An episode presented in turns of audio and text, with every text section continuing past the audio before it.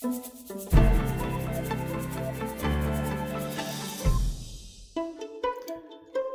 to the Future Is podcast, where we explore the future of your life and business. I'm your host, Joe Tobis, and today we're going to talk with our general counsel, Anne Madden. So, Anne's been with Honeywell for nearly two decades and oversees the global legal function. She also oversees our mergers and acquisitions group, our health, safety, and environmental matters. And boy, I could I could talk about much more that she oversees. And in fact, I could probably choose a number of topics to chat with Anne about today, but I'm going to uh, pick and choose a, a, few that I think are, are most interesting, specifically around Honeywell's focus on sustainability and, and the environment, a little bit about her, and, and even some of the areas that I think she is focused on as an officer of the company. So, Anne, welcome. Thank you, Joe. Great to be here. So let's start with the basics. Tell me about your background because I find it so interesting as a as a lawyer, obviously, and our general counsel. How did you get to where you are as the GC of the company? Oh, well, thanks for that question. And it's not exactly been a straight line. I actually started my my professional career as a finance person doing public accounting. I got my uh, master's in accounting and my MBA in finance from NYU, and I was a practicing auditor. And I concluded at some point along the way that I wanted to go to law school. So I did that uh, and then went into private practice. And then, for family reasons, decided that private practice was too grueling. And so I landed up coming to Allied Signal, which is the predecessor company to Honeywell, in June of 1996. So this is actually my 25th year at the company. Which I can't believe, but I had the great benefit of um, of beginning in our what is now our PMT business, performance materials and technologies, in um, in ascending roles of responsibility um, and um, and loved that. It was wonderful to be a general counsel and all of that texture and and diversity of responsibility. And then in late 2000, um, in late 2000 uh, and one, uh, Larry Bossidy came to me and tapped me on the shoulder and said, "Well, you've done such a great job doing all these M and A transactions in." PMT, you know, we want to tap you to come over to the business side and run M&A. And I sort of, you know, with great jaw dropping and panic was like, wow, you know, why me? Oh my gosh. And this is going to derail my legal career. Just for context for, for the listeners, Larry, uh, Larry Bossidy was the CEO of Allied Signal at the time. And, you know, looking back at the naivete of, oh my God, I'm going to derail my legal career makes me chuckle now. But uh, anyway, so I, uh, I landed up running our M&A uh, function for over 15 years, largely under uh, Dave Cote, our former chairman's oversight, and really had so much fun with it. It was an incredible experience. We did over 100 acquisitions and about 80 divestitures during that time period and really transformed the portfolio largely into what it was when Darius Adamczyk, our current CEO, took over. And so roll the clock forward. Darius, in the fall of 2017, tapped me on the shoulder and said, "Huh, what do you think about what do you think about being the general counsel?" And I I hadn't thought about being a lawyer for a very long time, so it took me by surprise. You know, I I talked myself into throwing my hat in the ring, and uh, you know, I knew a lot about our law department, being you know client internal client for many many years of our law mm-hmm. department and had some views, I should say, about what to do different, how to run mm-hmm. the law department as a business. And so, um, yeah, I'm, I'm thrilled that I was courageous enough to to change my career trajectory and and no I have not derailed my legal career because here I am back again in the in you know in a legal capacity and just an incredible position of ability to influence what we do at, a, at the company across so many diverse areas. And so I, I feel like I have one of the best jobs in the company. And of course now I have M&A back too which is you know always been a love of mine. So I'm a very happy camper well, that's interesting, and I've never heard a functional leader talk about running it like a business. Uh, you, you t- explain what you mean by that. You're within your function, the legal function. Yeah. I mean, when you think about the rigor that is our Honeywell operating system and the rigor of our financial reporting mm-hmm. um, and the rigor of our digitization strategies and our transformation strategies, we do that really well in our businesses. But there is absolutely zero reason that we can't replicate all of that in our functions and our integrated supply chain function for instance we do that incredibly well mm-hmm. and i want to resemble that i want our function to have the same rigor and the same operating system and the same metrics and KPIs and scorecarding and accountability driving productivity and efficiency in everything we do. There is absolutely zero reason why we can't get all our functions to operate that way. So that was my vision go, coming into the role. And we stood up some COEs to be able to deploy standard work where we can make that happen, digitize where we can make that happen, and free up, you know, big legal brains to be more strategic um, in you know where where that's going to serve the corporation and our internal customer and our external customer versus having everyone do a lot of manual where that's you know no longer our highest and best use. Yeah i love that. Okay so as i, I mentioned in our lead in i could go a number of different directions and as you kind of uh, called out your your expertise ranges but i'm going to focus on one area that is i think near and dear to you and that's the area of sustainability and, and I think we have quite an impressive story to tell there. I'm not sure that story has been told widely. Maybe you can give us a little perspective on, on that story. Yeah, thank you. I would love to. This is a topic that I love and feel very passionate about. We as a company have long focused on sustainability. So even though ESG is like the hot topic du jour mm-hmm. and all the rage in the investment community, we needed sustainable and sustainable products and solutions for not only ourselves but our customers who needed them too to solve their problems. In um, in 2004, we built a sustainability program on purpose directly into our core operating processes. So it's now the fabric it's been the fabric of our Honeywell operating system. So, just like anything else we do as a matter of our core operating system, the way we run the company, sustainability is a part of that. So it's not just an add on or an afterthought because it's cool in today's world. It's been a central part of how we've done business mm-hmm. for over 15 years. Um, we have had an unwavering commitment to uh, sustainability for a long time um, under the theory that good business and economic growth and social responsibility and all those principles of what ESG represents um, all have to go hand in hand for us to be able to perform the way we want to. Um, so, um, you know, under the leadership of Evan Van Hook, our head of uh, health, safety, environmental, and sustainability, we've um, we've accomplished a lot. We've empowered ourselves to improve our greenhouse gas efficiency by more than 90% since 20, 2004, excuse me, and to improve our energy efficiency by about 70%. And so we we do that in ways that we've innovated for ourselves, but it's also important to know that those innovations are what we can offer to our customers who are facing similar challenges. Um, you know, an interesting known fact is uh, unknown fact for many is that over 50% of our new product introduction R&D is focused on developing products that improve environmental and social outcomes for our customers. One great example of that is our Solstice brand of low global warming refrigerants that um, save zillions of metric tons of CO2 in the a- atmosphere. So we feel really great about what we're doing as a company in terms of our product innovation. Yeah, so I want to touch more on product innovation and in a second, but l- let me make sure I hit on the uh, our own operations because I think it's very aligned to who we are as a company.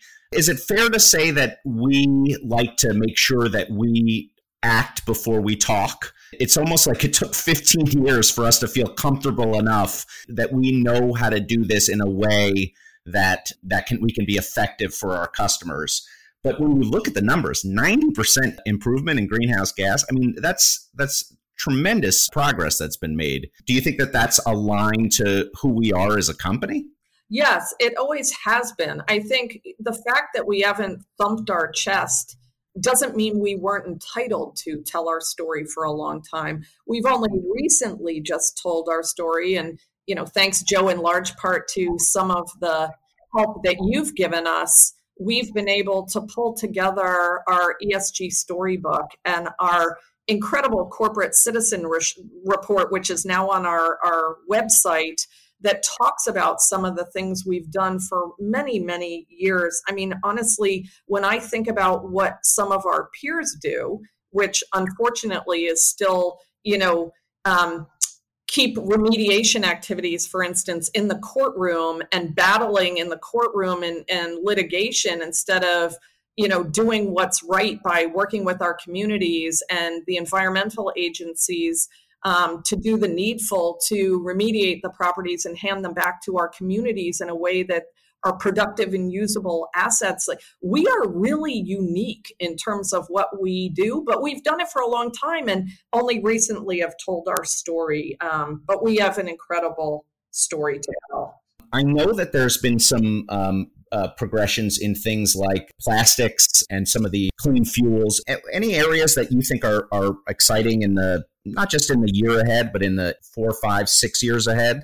Absolutely. I mean, we, uh, so uh, uh, I'm going to give you some examples, but very excitingly, we just stood up our sustainable technology solutions business, which is focused on um, plastics recycling. And, and honestly, without reservation, I can say that our technologies there could be world saving. When you look at the problem of plastics recycling around the world and where it goes, our technologies take plastics of many types and reduce it to a to a drop in fuel that's a usable uh, fuel, which is just it's completely game changing. And so I couldn't be more proud and more excited about some of the things that we're doing there. Um, other examples are um, our sustainable building initiatives, where we provide control systems for every type of building and it balances energy and comfort and health and safety.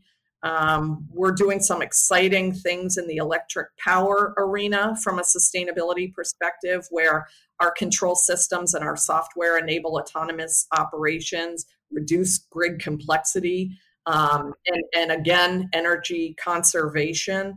Um, we have areas um, like sustainable freight, where we're reducing the carbon footprint, helping our customers reduce the carbon footprint of road, rail, and shipping freight.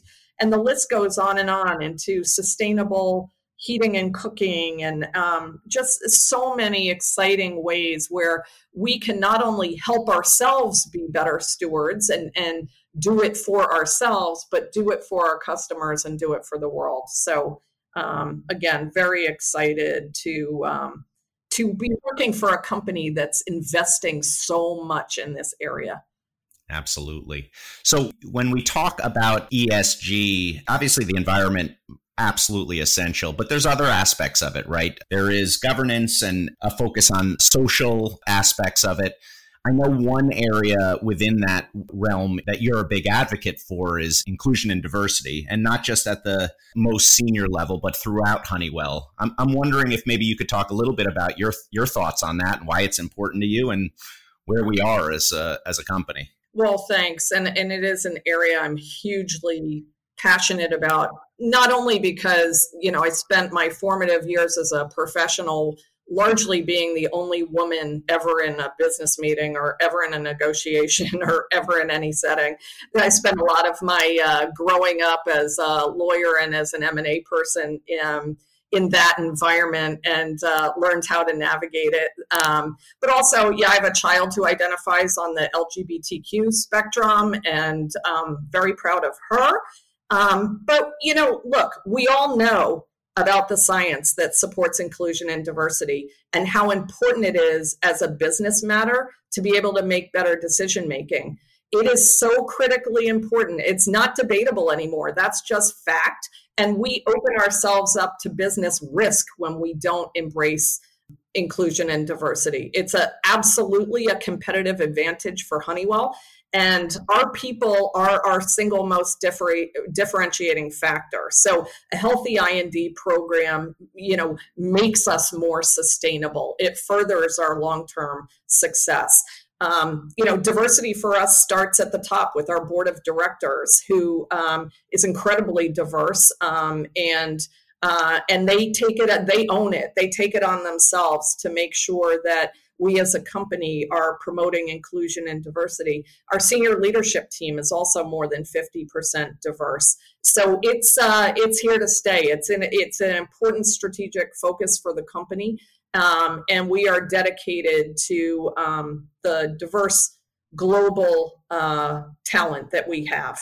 Um, we um, we we have taken a personal interest at the leadership level. Darius Adamczyk, our CEO himself, initiated the Women's Advancement Program in early 2019. I've been very proud to be co-sponsor of that program for the last two years.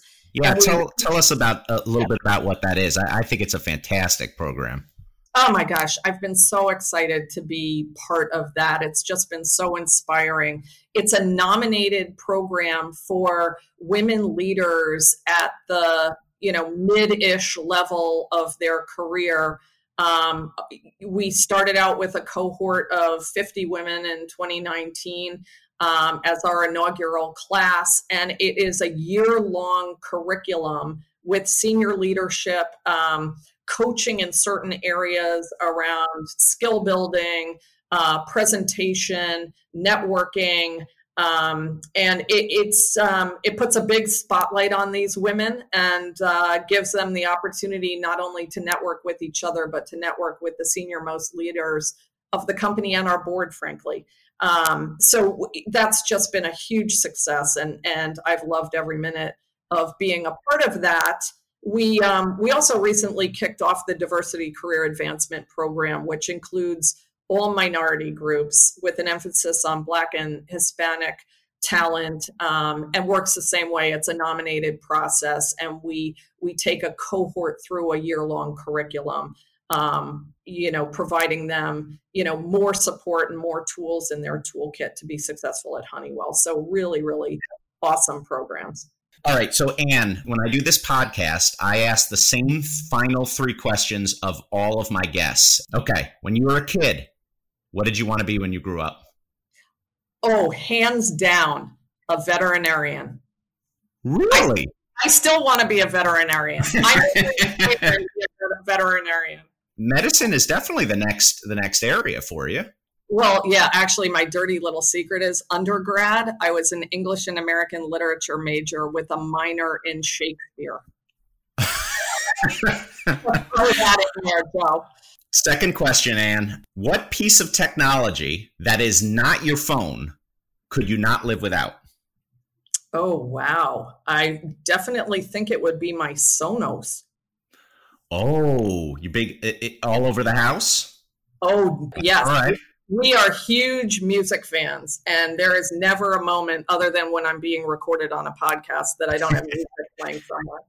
And and what's the what's the go-to? Is it classic rock pop country? I am a huge classic rock fan from led zeppelin to the stones to uh, the grateful dead to everything but i also i have very eclectic taste Okay, last question, and this is very telling, I believe, on people's personality.